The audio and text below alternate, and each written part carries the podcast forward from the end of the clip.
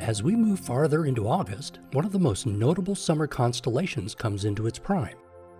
Sagittarius the Archer will appear low in the south as twilight ends around 10 p.m. As one of the constellations of the zodiac, you might know Sagittarius as a centaur, the famous half-man, half-horse figure in Greek mythology.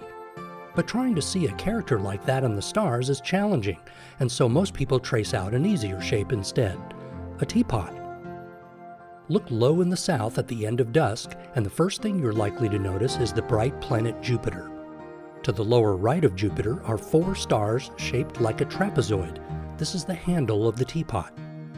Just to the upper right of the handle is a star marking the top of the lid. It's about 5 degrees away, which is the width of 3 fingers at arm's length. Another 5 degrees to the lower right reveal the 3 stars of the spout. The area above the spout is a treasure trove of night sky wonders for binoculars. Start with a slow scan above the spout and you'll find the Lagoon Nebula, a glowing little grayish cloud with a beautiful star cluster embedded inside. This stellar nursery is 4,000 light-years away and glows because of ultraviolet radiation emitted from dozens of hot newborn stars. Continue your binocular scan slowly up and left, and you'll find more little fuzzy patches of light.